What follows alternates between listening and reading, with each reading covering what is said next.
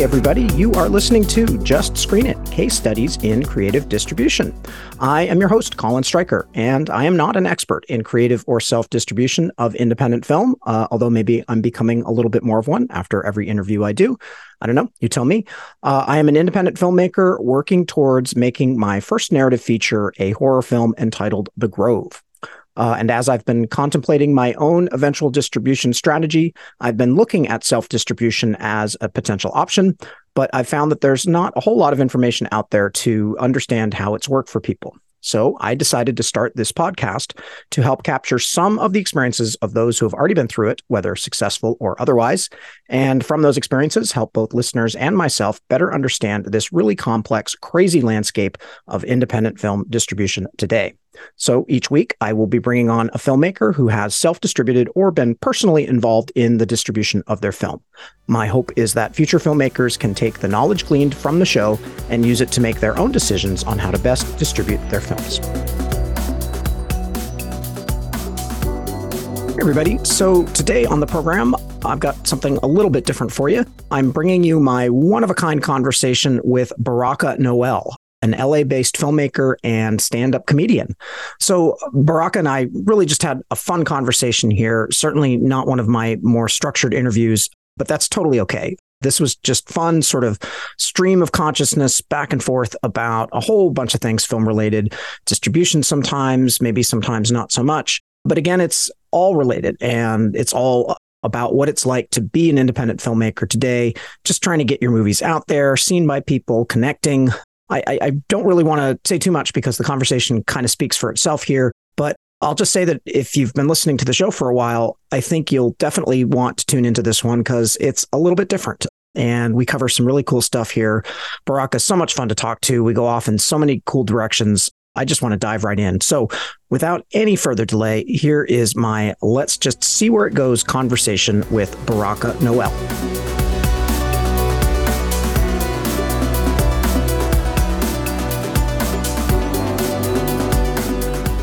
My name is Baraka Noel. Yeah, my stand-up act is Kaufman. My hip-hop act is Young Marks. So flexible. Oh, okay. All right. All good. That's why I think we had a little bit of confusion on Twitter because I had Young Marks and then I had Baraka Noel as two different people that I was talking to about being on the podcast. And then I realized that you're the same person.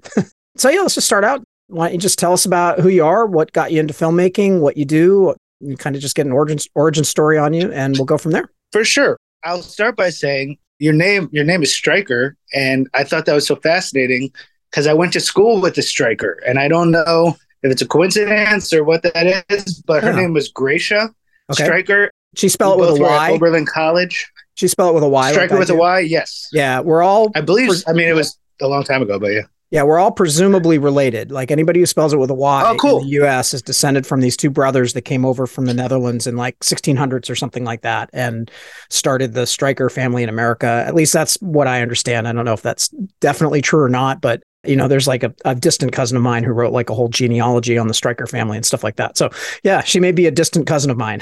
you know, I don't know, but I don't. It's a great. I know name. her personally. Oh, thank you. Yeah, I like it. Colin Stryker. It's people tell me it's a good name. It's a good filmmaker oh, name. So yeah, I, I it's, enjoy it's it. It's like a good superhero name. Yeah, it's it's good and unique. As far as I know, there's no other Colin Stryker in the world. I Google it once in a while to see if you know anybody's come up the ranks, but haven't haven't had one yet. That's so funny because there are a bunch of Baraka Noels. are there? yeah. I've never met another Baraka in person. I've talked to them on the phone or heard about them or whatever, but uh, apparently it's very common. So anyway, like getting started with film, I guess origin story is funny because I don't consider myself to have accomplished anything really in film yet. So I I kind of feel like I'm still carving away at it. But I will say I went to school for acting. It was stage acting, and I kind of had wanted to be involved in film for most of my life, starting, you know, very young, maybe five. Yeah. You know, I was raised by a person who was all about books and like in, inundated me with novels. I sort of had to find TV and film on my own when I could. But when I was growing up, I would get paid like five dollars to like empty the trash and clean the bathroom or whatever yeah. every week. And I would take that five dollars without fail and I would always take it to the movies. And back then, you okay. could actually buy a movie ticket for five dollars. Yep. And so Now you can't even buy a soda for five dollars, right? oh my god! Well, I couldn't afford soda, but I would sometimes maybe smuggle things in, maybe not. Yeah, uh, right. but I would definitely go and stay as long as possible 12 hours if i could oh, 8 wow. hours okay i would watch like two movies three movies if i could four movies yeah. nice and so i've been sort of obsessed with film i think actually i might have to thank my mother because she she never let us have a tv in the house for a good chunk of my childhood you know at least till like maybe six yeah i think we really did maybe five we didn't have the tv and so i think there was some sort of majesty and even when I grew up, my time, my TV time was limited. So like going to the theater was like a transportation away from my life. Mm-hmm. And I feel like for a lot of people who love film, it's like that. It's like you find this other space that almost gives you another life, but doesn't quite. And then you mm-hmm. try to get closer to making that your actual life. Yeah. But I didn't start really making films until later. I think I collaborated on a short film at, at Oberlin, but they didn't have a film program. So it was a yeah. whole stage but I did take a screenwriting class from a professor named Dan Chaon who's a very talented novelist. Dan Chaon. He has a novel called Await Your Reply that I would suggest anyone. I would especially suggest it to filmmakers. And I really think someone needs to adapt it into a film, but I I don't want to spoil it, so I hesitate to talk about too much. But he taught me basic screenplay structure and, and sort of implied to me that I wasn't terrible at it. Yeah. So I wrote one script as a final for his class that it hasn't been produced. I did give it to someone the first like 11 pages of it mm-hmm. to try to shoot something and that might turn into something but I have some reservations about how it was shot and I don't know if that project is moving along or not. Yeah. And then it wasn't until a lot later that I sort of got more connected to other filmmakers and that's for me witnessing someone else doing it is the way that I usually can envision whether I can do it or not. And mm-hmm. so it took me a while to really feel like I could put my hands into film, you know? Yeah, totally makes sense. So yeah, I, I, I mean, I watched some of your shorts on YouTube. You know, kind of got a feel you're you're definitely operating in a non-traditional way, making kind of non-traditional films, which I you know very much enjoy. I don't mean that in a bad way Thank at you. all. I you think know, it's accurate for sure. Yeah, yeah. no, it's it's it's cool. So you know, what are your sort of ambitions as a filmmaker? What do you think you want to accomplish? If that question even makes sense, you know, maybe it doesn't even make sense. Maybe you just want to make stuff. Just no, to- it makes a lot of sense. I will show you one piece of it. This is kind of, I'm grabbing something right now. Let's see. I recently had an interesting conversation with my girlfriend that involved all of my items being like bagged up and thrown into the hall. So it's a little disarray. but this is an example. Yeah of like some of the feature scripts that I have. Okay. Yeah. Seeing a big pile of pages here for those who are listening. There's also there's this. This actually might be more evocative. This is a 14 episode series that I wrote. It's not in its entirety because it hasn't been completed, but I wrote 14 episodes, which ended up being approximately like five features if, if it's carved up. Yeah. Murder in Mid City, which is a whole other conversation. So I have all these scripts I don't yeah. know if you curse on your podcast, so I'm trying to. No, no, it's all good. I have all these fucking scripts, yeah, that I want to shoot, yeah, and I have shot very little of my own. I've made improvisational films. I've worked with other people on films, but I've never directed one of my own feature scripts. So that's like one thing I definitely want to do. I would like to yeah. make some of these films. One of them's like a contained horror that is essentially a play that takes place almost entirely in the basement of a house. Everything wow. that's shot takes place within one house. Yep. And so I think in theory that could be shootable. I'm working on a feature script that's very contained that again, if I had a team and equipment and like a little money, I could shoot, but I'm only on I have the outline, but I'm only on page 18 of the actual script. Yeah. My goal is to shoot my scripts because I believe in them and I also recognize that at least where my writing style is now, it's not super likely that without a close personal connection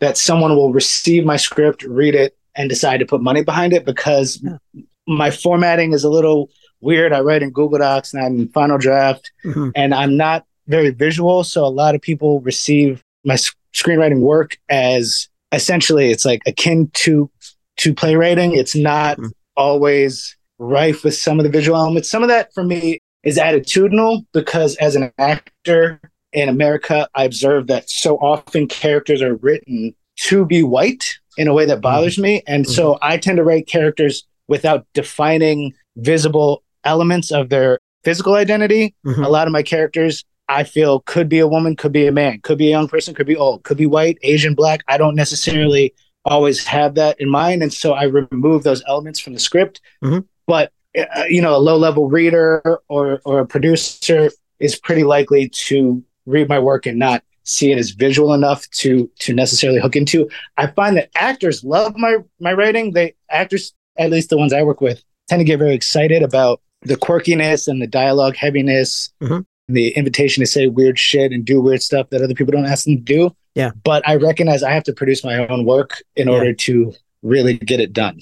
Yeah, yeah. Totally totally makes sense. And I think that's a great approach, especially if you're just kind of starting out, or you know, and, and not to imply that you're starting out necessarily. I mean, I know you've done a, a lot of shorts. I think I am. I mean, you know, yeah, yeah. I, I didn't shoot anything seriously, like yeah. with a with a real crew or or a small budget until COVID. Right. So I, I would say, in terms of actively producing work, or in terms of trying to to direct a feature, I'm I'm at the shallow end for sure. Yeah, yeah. And I'm, I mean, I think it's great to just kind of start out and spend some time like finding your own voice and experiment with stuff and just get stuff done, get stuff done as cheap as you can and just go out and shoot and just, you know, kind of see what you can do rather than I think, you know, the narrative that we've, that some of us anyway have sort of inherited from like the 90s and the Kevin Smiths and the, you know, Robert Rodriguez. Well, no, Kevin Smith that, was, you know, was on that tip, on that produce no, yourself. It, it's totally true. It's just that it, he, he was totally on that. It's just that he kind of inadvertently because of that instilled this dream in the rest of us that you could just like make your first film and it would be magic and everything would just explode from there right?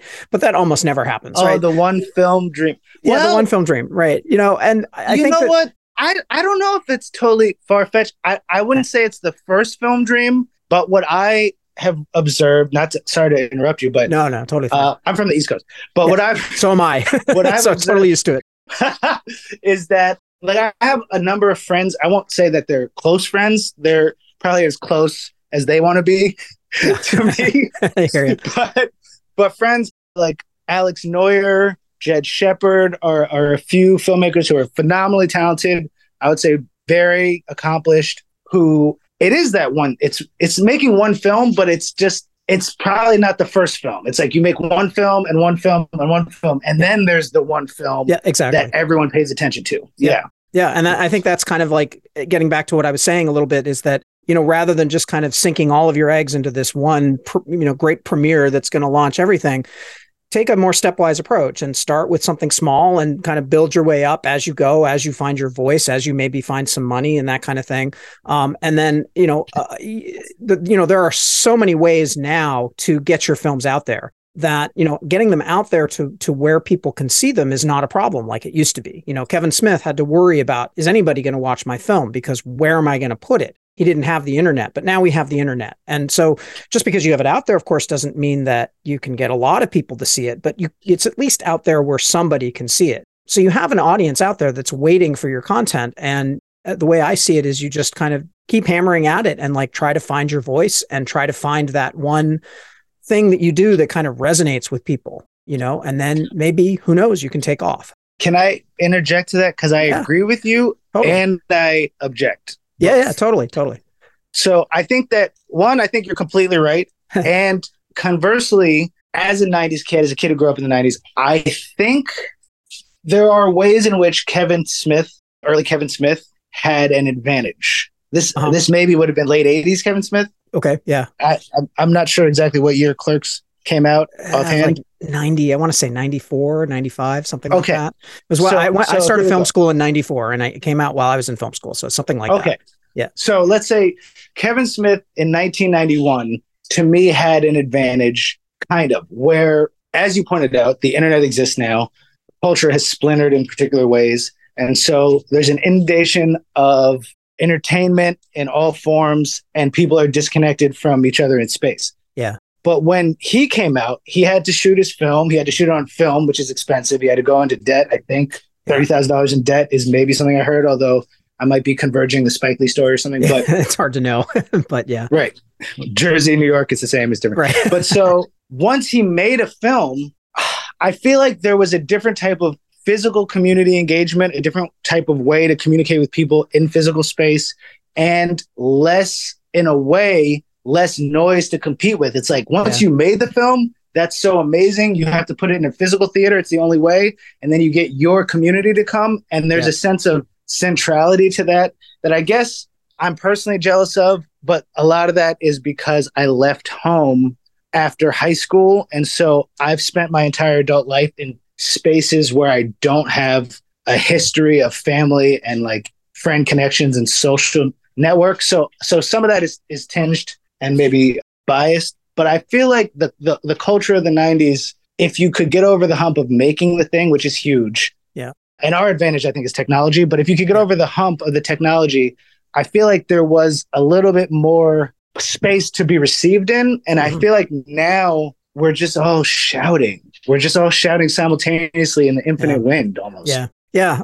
I totally appreciate that. And I'm, you know, I'm glad that you had the, I don't know, whatever it is, the courage. I don't know, it's not really courage, but that you objected to what I said because I love, you know, kind of back and forth on this and kind of talking about it because I think it's, it is, it's really complicated. It's not so simple as necessarily the picture that I painted. And, you know, I totally agree with you. Like the challenge that we have today in the you know 2020s whatever you call them is you know totally different than the challenge that Kevin Smith had in the 90s or anybody else and yet it's also the same you got to go out and make a movie and you got to get people yes. to like it or watch it or see it or whatever you know that basic challenge that might be same, a segue but also yeah, sure um, to some of what we initially connected over which is yeah. alternative distribution what do you do because I guess before before I launch into like something I want to ask you, like, how do you feel, for example, about dropping a film on YouTube or about trying to use YouTube as the way for people to receive your work? How how does it like does it feel successful to you? Have you felt like you've had success? Do you have any tips? I'm curious. Uh, yeah, I can't. I can't. I'm not the one to to ask about success because I haven't done it yet. I haven't done anything like that yet. My history is a little bit unique in that you know, I went to film school in the 90s. I made a feature documentary in the 2000s, which I played in a bunch of film festivals. It got some distribution on DVD to like, you know, little mom and pop video stores, that kind of thing. You look young. Yeah, no, I'm 53 years old. I'm I'm I look a lot younger than I am. So Oh, you look uh, great. Yeah, thank you. I appreciate that. You know, so I made that documentary, you know, before the internet era. And then I kind of took a, a hi- hiatus. You know, I worked as a professional for a while, saved some money, raised a kid, wrote a novel, like you know, did some things other than film. Oh, wow. What's your novel? No, uh, it's not out yet. It's it's a science fiction novel called Homeworld. It's still I'm in the final touches of it now, and going to put it out there and hope hope to get it get a literary agent or something like that probably next year. You know, I put a lot of energy into that side of my creative life, and the filmmaking stuff kind of it was sort of in a holding pattern. It was on my radar. It just wasn't something that I was able to fully dive into, and so I'm only diving fully into it now after all that time. And so I don't really have the experience of putting stuff out there on the internet yet. I've talked to a lot of people who have through this podcast and, and other ways, but I don't really know. So when you talk, when you ask me, like, you know, what's the experience of just putting stuff on YouTube? I don't really know. I know people that I could ask that question, you know, like, and, and they would have their ideas. And I know that I've heard. Well, how about the, the know, reverse? What's your experience of finding films on on YouTube or on various platforms on the internet, have you felt like it's really connected you with a lot of film, a lot of film that you like with filmmakers, or do you feel isolated from it? Or I'm just I'm very curious about that. Yeah, it's a it's a it's an interesting question. I mean, I have to admit that I don't tend to go looking randomly for films. I have a big long list of movies that I want to watch. A large percentage of those are successful movies. They're not just movies that you find on YouTube, and so that's where I focus a lot of my attention. But but definitely in associated with in association with this podcast, I watch movies that are lesser known, but on the internet and on things like Tubi and Freevee, things like that. I know what I'm looking for when I go find a movie, and I don't tend to find movies just by randomly finding things. Now I know that that's not how a lot of people watch movies especially these days. And so I'm not you know, necessarily typical in that sense. But that's what about film festivals? Things. So Do yeah, experience with that? Yeah, I've definitely gone to you know my fair share of film festivals. Portland had a long running international film festival here that I went to religiously every year and saw a lot of you know international films that way that I never would have seen otherwise. I go to the Portland Horror Film Festival frequently. Yeah, I see films that way sometimes that I would never see otherwise, and they're great. I love film festivals do you follow up? Reason, like do you but... feel like films that you've connected with at film festivals have led you to either follow a filmmaker into the future or to see that film again in a new context sometime? I don't know about seeing them in a new context, although probably I've definitely there have been films I've seen in film festivals that I have then you know I derived something special from them and then I was like I need to see that film again. And so I go look for it and find it on the internet usually which is something you didn't used to be able to do and yeah I definitely there are filmmakers whose careers I've been definitely turned on to by seeing their films in film festivals that I probably would never have run into otherwise. So yeah, I've, you know, for me, film festivals are definitely a resource for that kind of thing. I probably one, should... one more question. okay, I'm supposed to be interviewing you, but that's okay. Uh, I know, but I'm fascinated. what about independent film like cinema theaters? Do you seek them out, or do you find them around? And have those experiences led you to Divergent films, or is that not something that you're experiencing? Yeah, I guess it depends. Do you mean like independent art house cinemas, or do you mean like really fringe, more fringe, you know, theaters that aren't even theaters necessarily. They're, you know, spaces where people show films and that kind of thing. Both. Because I definitely do the former. I definitely go to art house movies, art house cinemas. You know, I go to blockbusters once in a while, but it's actually not where I, you know, spend most of my movie going money. I go to art house films, but I go, I, I admittedly. Blockbuster go, films, you mean, not blockbuster video. yeah, no. Did I say blockbuster video? no, you said blockbusters, and I just am. I'm oh yeah, no, no. I'm, I mean, like you know, the big, the big, you know, superhero movies and stuff like that. You know, Got I see them okay. occasionally, but I see smaller films, but they're still, you know, they're films put out by A24. They're films put out yeah. by what's the other one, Neon or something. Uh, you know, like I'm not a consumer of really fringe level feature films the way I. Yeah, I don't have anything against that. It's just I don't do it. I've got too many other movies that I want to see yeah, the list is infinite. I, I, do end up seeing more of those because of this podcast, and that's great. Like, uh, you know, I love having sort of an excuse to do that and to go watch some of these films that are made with lower budgets and that don't necessarily have big successful distributions in theaters and, and things like that. So, you know, more and more, I'm sort of branching out into those kinds of, as you said, divergent films, and probably should do more of it. I'm definitely an appreciator of divergent films and films that are taking chances and I don't think enough films do that. It's, well, the less budget, the more chances you can take, right? Oh, for sure. Yeah, yeah, definitely. Yeah, so I'm kind of now curious, like, why, why are you, why ask me? Like, what are you looking for when you ask me these questions? I'm kind of curious to see what you're. Um, huh. I feel educated. I feel like you yeah. shared a lot of very potent information in those three questions. Huh. I guess I am setting up talking about my own struggle, which is sort of why I got excited about your podcast because on, on the one hand, my first thought was I'm not the, the person to be a guest on your podcast because eh, people who are listening to a podcast on film distribution would want to hear about two two things success stories and process yeah the success stories are like i did well and this is how and process is these are the actual steps right yeah and i have hesitance to claim anything I've ever done as a success story. And I feel ignorant about process because any work that I've done that sort of crossed a certain threshold beyond just being tangible to the people who are physically around me, there was another person involved who did steps that I don't understand. Huh. So, for example, I was telling you before we started recording, I have two films that I co produced that are feature films on major streaming platforms. And, you know, I'm proud of both of them, of being connected to them. I have my own critiques of both of them. Yeah. Largely because I've never directed a feature film script that I've written myself. So it's not choices I would have made. Yeah. It's other people's choices. Yeah. So I'm I'm proud of those films. Thieves Code on Prime, Symphony Horror Anthology on Apple TV and other platforms. And I'm I'm very glad to be over one of the thresholds of being associated with the feature film as like a serious creative partner as opposed to like an extra because I do have, you know, films that I've been an extra in, which is a different thing. So yeah, I don't know a lot about procedure, but but on the other hand, I have taken a lot of swings at alternative methods of getting films out there, which led me to think that it might be worth talking to you or you might be interested or you know whatever yeah totally i mean uh, you know for what it's worth so far it's been great having you on the podcast we've had a great conversation here that has been kind of just whatever has come up. And those are the best conversations uh, as opposed to just going through and getting all of the, pa- the pat answers that you get from yeah. you know, maybe some other, po- you know, it's, uh, this is totally great. And,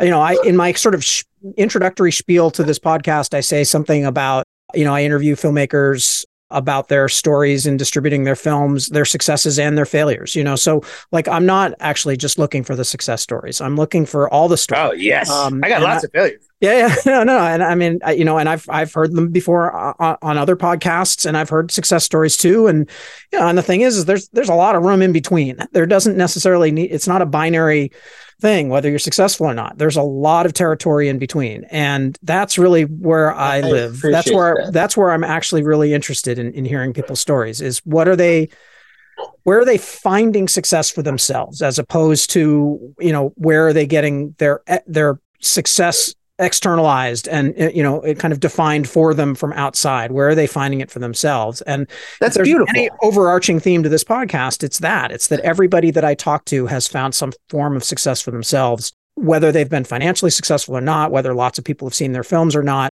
Everybody's proud of the work they've done. And uh, you know i'm proud to just kind of get that out of people and to and to translate those stories into stuff that other filmmakers and aspiring filmmakers and anybody else who wants to listen to this podcast can take away from that. And so uh, as far as uh, my conversation with you, I've already gotten plenty of stuff I think that people are going to find really interesting. You know, some insightful discussion of, you know, what it's like to jump into filmmaking and try to make interesting films and, you know, maybe not necessarily measuring your success with, by whether you get picked up by Miramax like Kevin Smith did in the 90s and that kind of thing. You know, like those Ugh, sore subject. Those, those, are stories. Those are great stories. The so, Weinsteins are hard to talk about now. Well, yeah, okay, right, right, right.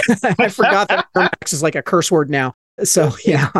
No. Well, let me let me say this. One, I don't want yeah. you to get in any trouble. Don't talk about it. I just found out that the trailer to one of my shorts, the most sort of fully realized piece of work that I've directed and produced, has a thousand, 1.2 thousand views, which is not particularly high, but it shocked me because last time I looked, it was way less. It was like half that or less.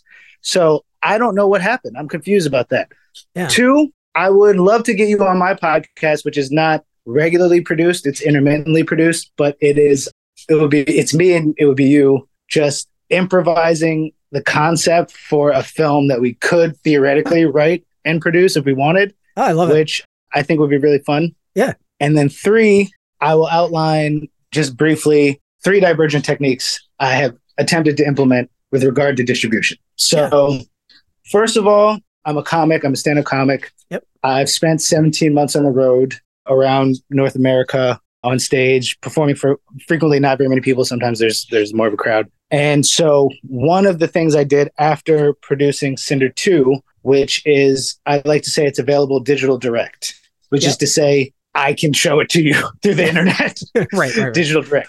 Yep. And so uh, I implemented a ticketing concept wherein people can buy a ticket to Cinder 2 by sending Venmo or PayPal or whatever, sending a range. We usually operated between like five to 10 suggested. Some people sent a lot more, some people sent the minimum. If they sent more than the minimum, we would send them a link to the film along with other materials. There's a novelette that's the antecedent. There was a musical selection of original sort of sample based hip hop. And so we would send them this package if they say spent $10 instead of five.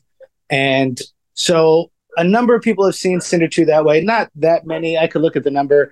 I would say it's probably more than 300 and less than a thousand views, but I, I could be wrong. I don't really check it that often anymore. And so when I went on on tour, sort of the most recent tour that I went on, it would involve me going to bars. A lot of times I perform in bars, or I might just be hanging out. I'm at the bar, someone else is there, and I'll say to them like, "Hey, you like you like movies? You like film? Cool. Buy me a drink. I'll give you a ticket to my movie. You can watch yeah. you can watch this movie."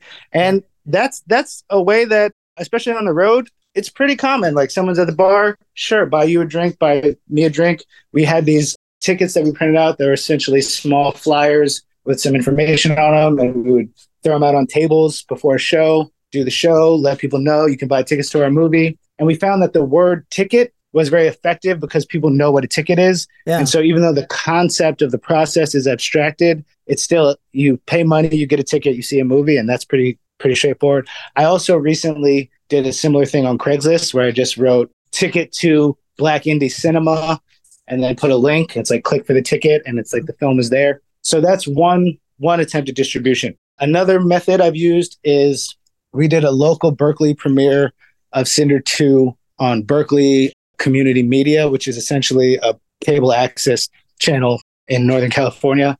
It it happened through a friend of a friend, but so I got them my film. We planned a date, and I promoted it locally. I really want to do this with more cable access channels to to to do regional premieres in you know any region, reaching out and seeing if they want to share my film. I've I've done a little bit of that, but it's going to require research because yeah it's like Glenn Gary, Glen Ross. You need the leads, and yep. if there's no list, then you got to make the list, and that's yep. what I spent a lot of my time doing is compiling cold call information and then following yep. up later. Yep. So that's two ways, and the third way that we have attempted, I believe I'm screening my film December 29th. We just did an event in Los Angeles at Gardena Cinema that was a combination stand-up comedy show and film screening we screened six short films. Most of the filmmakers were present. It was a pretty small audience relative to the size of the theater, which seats uh, 800, I think 750 or 800 people. Yep. We we knew that we weren't likely to be able to fill that theater, so we came up with a strategy to try to utilize a portion of the space and kind of control the space. And the event went pretty well. The, the theater liked it. The comics seemed to enjoy it. I think the audience liked it, and the filmmakers, you know, six filmmakers who didn't really know each other connected yeah. I actually opted not to screen my own film at the last event because I thought it was probably a more significant long term goal to get more filmmakers involved and have more people sort of engaging. But for December 29th, I have this concern of the same question. It's like I, I have friends and people who I want to show their work. I assume the program can't be more than like maybe an hour and 20 minutes. My mm-hmm. film is 36 minutes long, mm-hmm. which means it's not really suitable for film festivals. It's yeah. too short to be a feature film. It essentially functions as a pilot for a series that doesn't exist. And it's like there's nowhere to place it. There's mm-hmm. no streaming platform that's major that really is for that. And so that's what I'm sort of reckoning with right now. Yeah, yeah, it makes total sense. So a lot to unpack there. I'm going to go back to kind of number one, which I think kind of goes back even a little bit earlier in our conversation to talking about YouTube and you know how how I've found you know just putting stuff straight on YouTube that kind of thing you know and just to comment on that a little bit further I mean I think I've heard I've heard several times now on different podcasts filmmaking podcasts particularly like low budget filmmaking podcasts that I've listened to that YouTube is becoming more and more like a place that people are actually finding some success in monetizing. You know they're putting stuff out there and there's just this kind of there's this viral spread that happens where you know certain films just kind of take off and it doesn't even it doesn't even necessarily need to be a huge viral spread. Well that, that's the thing is that it can be a small viral spread but you get subscribers. And so then the next time you put a film out you already have a built-in audience and then that can have a little bit of spread. And you know you just kind of build up a web of subscribers that are not only reacting to to finding your content but that, but that are anticipating your content. We are in an era where as hard as it is to get films distributed by traditional methods, it has never been e- easier to get your films out there somehow and find an audience without having to go through all of these fucking gatekeepers that we normally have to go through. Even though it's hard and you're competing with a lot of noise and a lot of other people that are doing the, the same thing, I think that's a great thing to be able to just bypass all of the decision makers and just get yourself get yourself out there directly to audiences and try to build audiences, you know, that you can connect with directly. But it takes time, you know, it takes effort to kind of put stuff out there continuously and time and chance. There's time like and chance. Yeah, oh yeah, for sure. Tangible element. Right. And you know, whatever that ephemeral quality is you know it's not necessarily you know quality in terms of high production values or anything like that but putting you do have to put content out there that's interesting and appeals to people you know you can't just make stuff in a vacuum and hope that people are going to love it but that doesn't mean everything needs to be crowd pleasing and all that kind of thing right yeah you know so it's not something i have a lot of experience with and and haven't heard too much about, but I've heard little bits and pieces about how people have uh, achieved, you know, some success that way. And of course, there are people who are enormously successful on YouTube during doing various things, you know, fishing videos or whatever. But so I think it's it's definitely a viable way to approach building yourself sort of a whatever you want to call it career in filmmaking whether that's really a you know career where you're actually supporting yourself or not is a whole different matter but at least a uh, you know you're doing stuff at a, on a constant basis that people are seeing that strangers are seeing and enjoying that reminds me of um i think someone said this a while ago i don't think this is my own idea but the idea of an independent cinema OnlyFans mm-hmm. and OnlyFans that you subscribe to, and it would be probably not just one filmmaker, but like regular up updated short film content through mm-hmm. this this OnlyFans platform. Yeah, which I find intriguing. Yeah, I'm sorry. Can you uh, provide a little bit more detail on what you mean by that? OnlyFans, like how does that work? So OnlyFans is a platform through which individuals can upload content for subscription. So it yeah. functions similar to Patreon. Right. But it would but it. I think the idea that appeals is maybe there's a little bit of a tingle of degeneracy to OnlyFans. Mm-hmm. So the idea that you like are using that platform, but not specifically for pornography, instead maybe for like edgy film content. Right. I think is maybe what the person had in mind. I don't remember who suggested it, but okay. I do. I I love to reflect on on how to manipulate platforms in that way because like mm-hmm. after the strike you know there's a lot of people who are talking about let's build our own platform let's build our own platform and i think i've heard that a lot in different community scenarios people wanting to start from scratch. Mm-hmm. and i don't know. I don't know if starting from scratch is the answer. So i i feel like co-opting already successful spaces for new intentions maybe appeals to me more. Yeah. Yeah totally. I, I think that makes total sense. Also just to kind of go back to your ticket idea like i totally love that idea. I totally love the idea of and, and you know so i can go i went and watched cinder 2 for free right uh, i had no idea that you had tickets for it or anything like that i'd be happy to buy a ticket for it and support you but the notion that you can put content out there for free but you kind of appeal to fans to send you something if they think it's worth it or whatever you know I think is a perfectly reasonable thing to do. It's perfectly reasonable to like. Um, I tend to switch between having Cinder 2 be unlisted and uh-huh. listed. So okay. frequently it's a link that can only be found if you have the link. I see. And then sometimes at 2 a.m. I'll be like, fuck it. And I'll just like, right, right. Yeah. Yeah. And I mean, that's, I think that's useful too like you can you can kind of see how it does when it is out there and people can find it and see if you get you know views that way or if you want to be more controlling of it and get money for it and know that you're getting money for it you can restrict it you know there's it's not even about money of, yeah but and i didn't mean to was? make it all about money but yeah. well no no no you're right i mean i need money but, but what i what i want to say is that i actually took about maybe three maybe more years where I just decided I wasn't going to release my work anymore because mm-hmm. I just I like connecting with people. I like making work. I like having something I can refer to as my portfolio if I'm talking to someone. But I just realized that begging for an audience just was yeah. exhausting me and it was taking yeah. all of my time. And so I really spent more than two years just saying, I'm going to make work. I'm going to put it online. I'm not going to release it. I'll show my friends and I'm just going to wait yeah. And then I'll see what happens. And it, it sort of is, is a little bit akin to when I had a hip hop crew, our, our approach to music was we're going to make so many fucking songs and we'll do our best. And we don't even know if they're good or not. But in two years, I will know if this is good. Yeah. If I yeah. like it in two years, then it's good enough. Right. And so, right. like, making stuff and not putting it out actually gave me a sense of reclaiming power in a lot of ways. Yeah, yeah, I totally understand that too. And I think that as much as I just went on about the whole ticket idea and how much I love that idea, I think there's a there is something to be said for that when you're in a position where you're asking for money or you're begging for money, it's also cheapening. It's cheapening especially if you're at home. Uh, because yeah. if you're not at home, you're dealing with strangers, or like if you're a club comic, you're on the road. Right. You don't have to worry about pissing somebody off. Yeah. But you can't really do the same thing in your own community. You can't yeah. treat everyone like a customer. Yeah, yeah, yeah. It's it's a hard. I think it's a really hard balance to achieve, and uh, you know I don't have any easier answers to it. but I love being able to think about it and think about different ways to.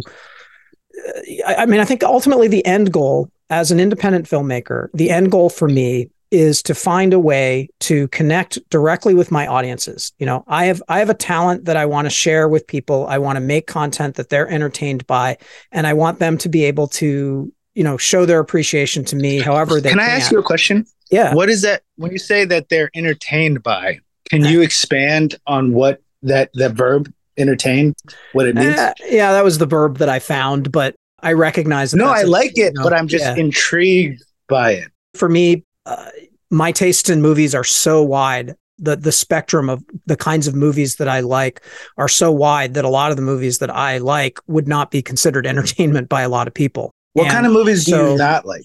Uh, there's nothing. There's nothing that I don't like. Really? I mean, I mean, there's There's there are definitely that movies kind of that I don't. There are definitely movies that I don't like, but there are Okay, I'm sorry. kinds of What movies kind of that I films don't do like. you not tend to I- seek out? I don't seek out superhero movies. I'm sick to death of them, but. Okay. There are ones that I've liked. Were you- you know, Were you like- excited uh, when the trend started, like whatever it was 10, 15 years ago? Mm, not not No, really I, I don't, I, I'm, I'm not a comic book fan I've never really been and, and I've got Okay. nothing against them don't get me wrong like I'm, I'm No, yeah. they're, they're a great art form and I know there's people who love that art form but it's just never something that's appealed to me and so superhero movies never appealed to me any different than any other source of material for a big blockbuster action movie you know to me they were just different forms of blockbuster action movies and there are some blockbuster action movies that I enjoy and a lot that I don't I don't like movies that I feel like are overly pandering, that are, you know, sort of like going for the least common denominator. I, I like movies that are challenging and that, you know, even big, big budget Hollywood movies can be challenging and some of them are. And I enjoy that when they do it. I don't like movies that are like, you know, super pretentious, uh, like where I feel like the,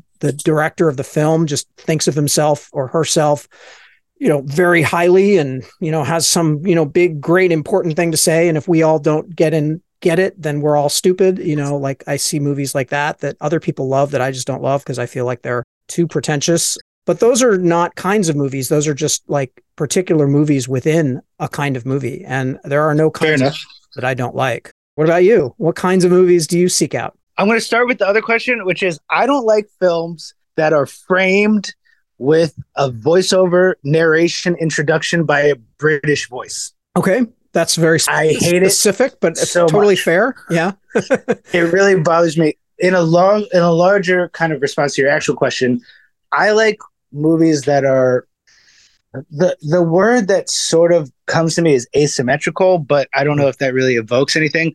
But I like sort of weird, personal, evocative, unpredictable, dark stories. I like human Yep. stories. I like slice of life. Yep. I don't prefer like if if it's a biopic, I don't want it to be. I don't want it to open with birth.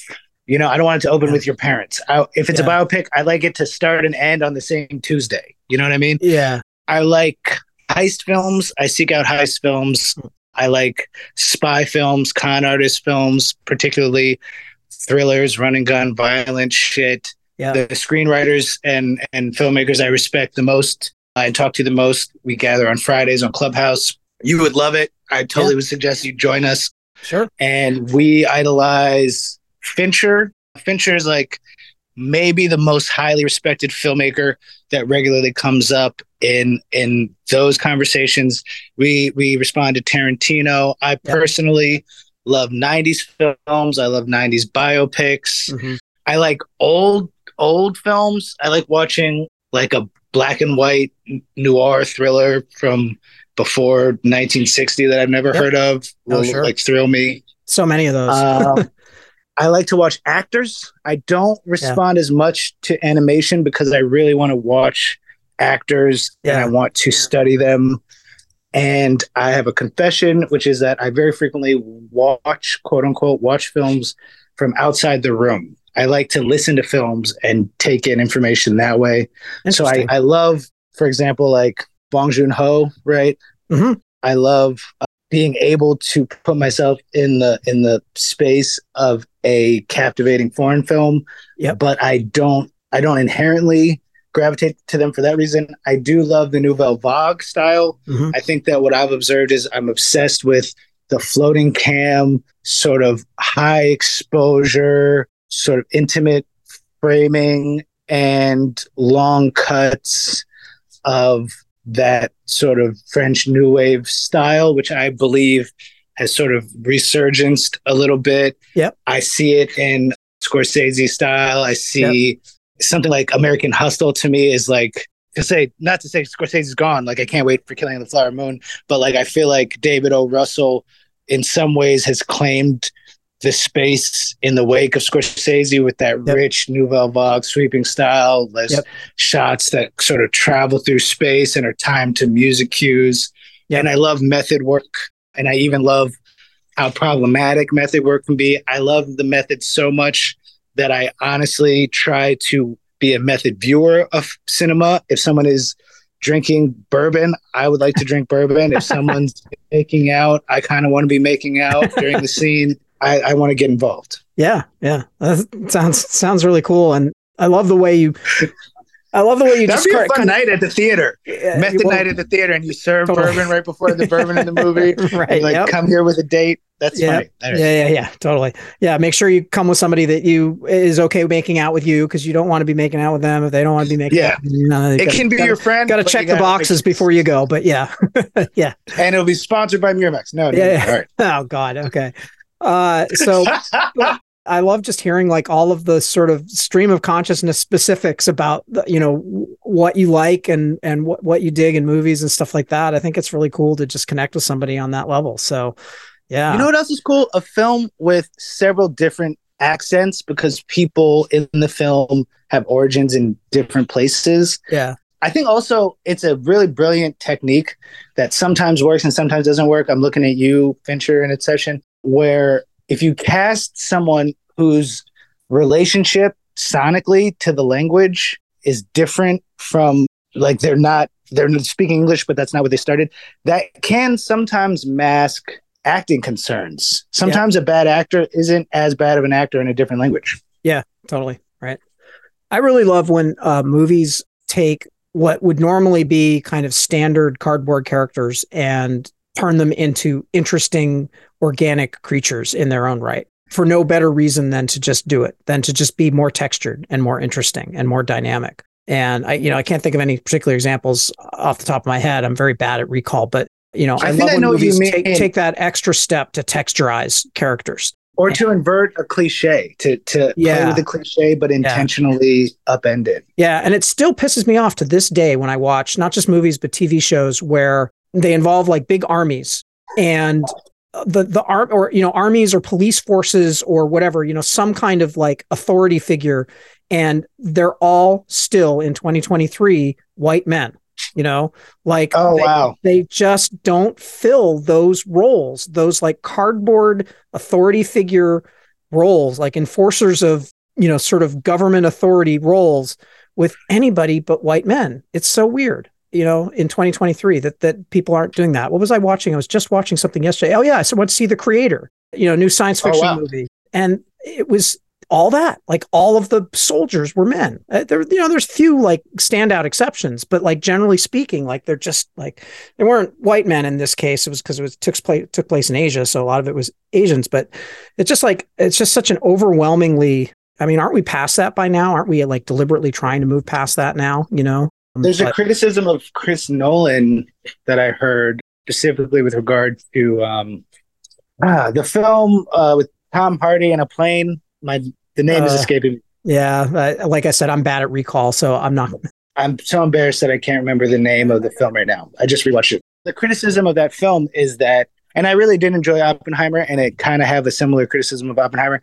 Yeah, which is he left out the uh, I believe it was the East Asian armies that were stranded on the shore. Oh. He went to to incredible lengths to make a very accurate film, and then ignored this one truth, which is exactly what you're saying. Right. Why are all these soldiers white on the shore when we know that there were Indian sh- soldiers who were also stranded there, and we yeah. know that there were these soldiers from I don't know the history that well, but it's like he it's almost like he definitely intentionally left them out and you know people get scared of phrases like white supremacy but it's like yes that that is a phenomenon. You know, Yeah. it's a real function of what our society, uh, how our society operates. Yep. So. Yep, it's still there for sure. you know. So just Oh wait, what what were you going to say? I was I was going to bring up Barbenheimer as alternate distribution. Yeah, I haven't actually seen Oppenheimer yet. Unfortunately, I had just was not able to get get around to it. But go ahead. What were you going to say? Well, just because memes, as far as I understand, or at least I understand one argument about the Barbenheimer phenomenon, Yeah. is that because of the strike, there wasn't traditional promo. And I've heard that there are objections to certain things that actors may have done to unofficially promote, like ha- staging happenings Mhm. where a film is mentioned, but they don't necessarily mention it themselves. But specifically with Barbenheimer, it seems like memeing became the dominant marketing campaign. And Hmm. somehow someone was able to set these two films against each other, Yeah. whether it was intentional or whether it was a response to something accidental, Yeah. and then turn it into this binary star phenomenon, Yeah. which is maybe worth reflecting on. I mean, it's not that helpful for indie filmmakers because obviously these these are huge mechanisms that had a lot of impact on the culture and a lot of celebrities, but I still think it's interesting that it was like memes were the campaign. Yeah, and and I would say I I think it's perfectly applicable to the independent filmmaker because I think you know while you may not necessarily have the big bucks to you know clandestinely start some kind of you know internet viral internet you know campaign like that you definitely in marketing in marketing your films that's what indie filmmakers need to do they need to think about interesting unique creative ways to have people talking about their films I think that that's that's actually vital to most independent filmmakers because most independent filmmakers don't have any other decent way to market their films other than this kind of undercurrent of sort of viral or democratic spread. You know, Speaking to that, I have a filmmaker I would really love to introduce you to Yeah. or to try to. His name is Gavin Michael Booth.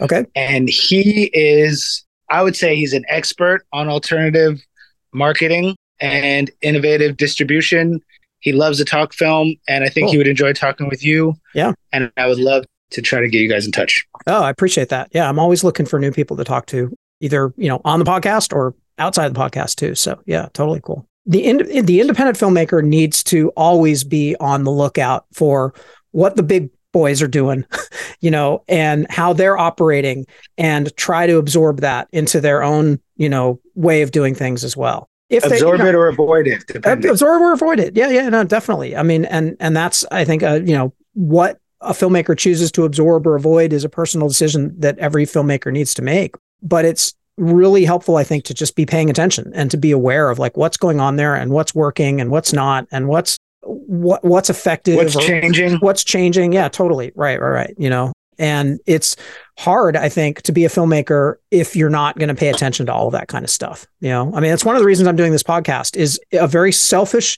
you know motivation to keep myself in touch with how people are distributing their films. Their independent films because i'm making an independent film and i want to know how i'm going to distribute it. And i have no idea so far you know how i'm going to do that. Getting everybody's stories and like you know just kind of trying to get all of this absorb all of this information and and Oh. digest and use it i to- have one more my own thing. strategy is um, yeah go ahead i'm so sorry uh, No, no, no, no i just remembered and I, I feel like you said an hour so i think we're winding down yeah but, it's, um, it's all good One so when when I was completing Cinder 2, we had a rough edit, but it wasn't complete. And so I wanted to try to start or continue to get energy. So we cut this trailer. It's not super compressed, so it could be louder, but we cut this trailer that's a YouTube video and I started sending it out. I sent it to I like I said, I do cold calling. I, I'll do hours and hours of cold calling, Mhm. 12 hours in a day sometimes. I've I've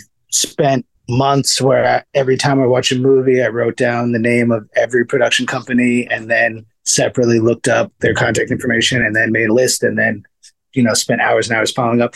So I reached out to fucking everyone and I sent so many. I, I literally for weeks would spend eight to twelve hours a day cold calling for Cinder Two, and Yeah. almost Wow. all of that I would say was a waste. Like all, not a waste, but was not effective. Almost all of it was just like energy that I won't ever get back.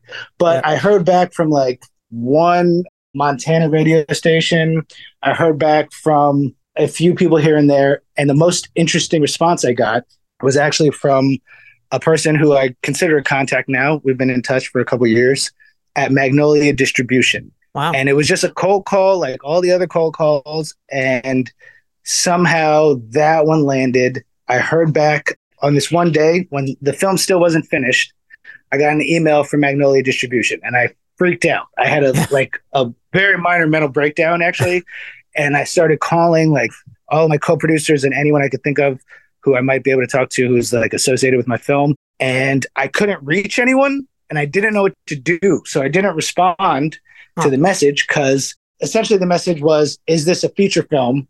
Which I knew that mm. no matter how hard I tried, we were not going to successfully turn what I had shot into a feature film. So I didn't want to just write back and say no. So I, I just stalled and I didn't respond. And then in the same day, I would say within a couple hours, I got another email from the same person at Magnolia Distribution huh. that was like, I would like more for like they didn't let me off the hook. And then I got yep. really freaked out because I'm like, I have to respond something. And long story short, short, I ended up saying like, this project is not a feature film. However, I will happily let you know when I am shopping a feature because I just didn't want to leave it hanging on no.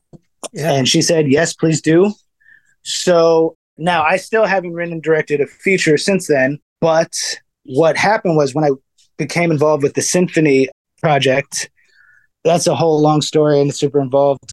But essentially, when the film was completed, they were seeking out distribution, the uh, executive producers at Screen Anthology, and they communicated with the other producers on the project that they had secured, I believe it was three offers. Mm-hmm. And they were looking for more more offers, but they had maybe it was two. It was like they had more than one offer, but less than four.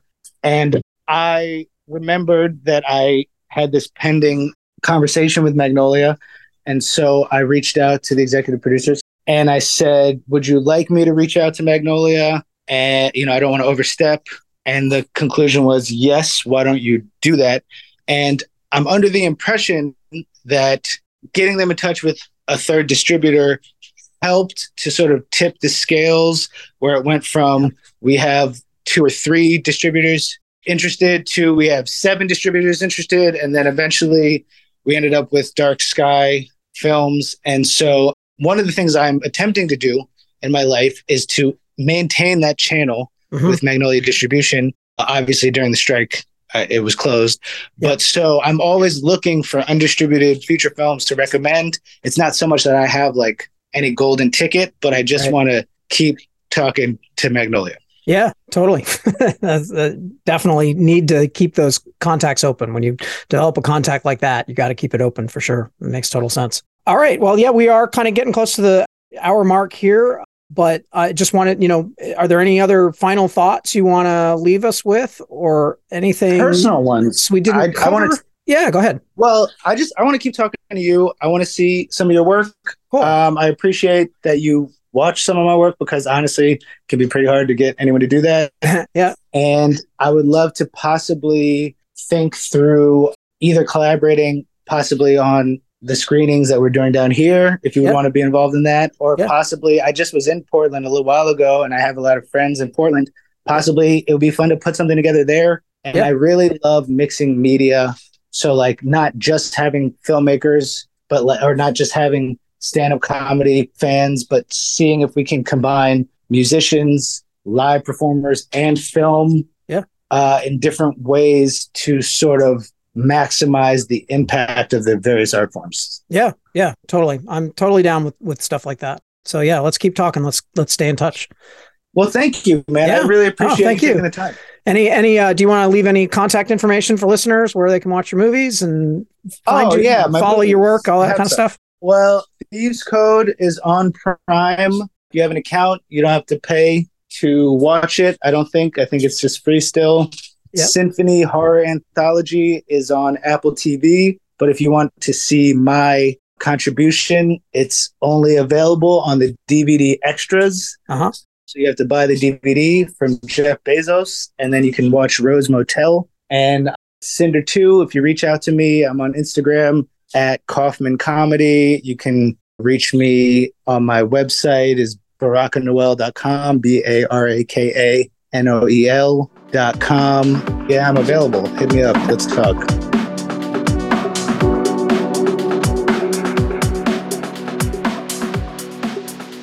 All right, there you have it. My conversation with Baraka Noel. Thanks everybody for listening. If you enjoyed this episode, please rate and or review the podcast on Apple Podcasts or wherever you listen.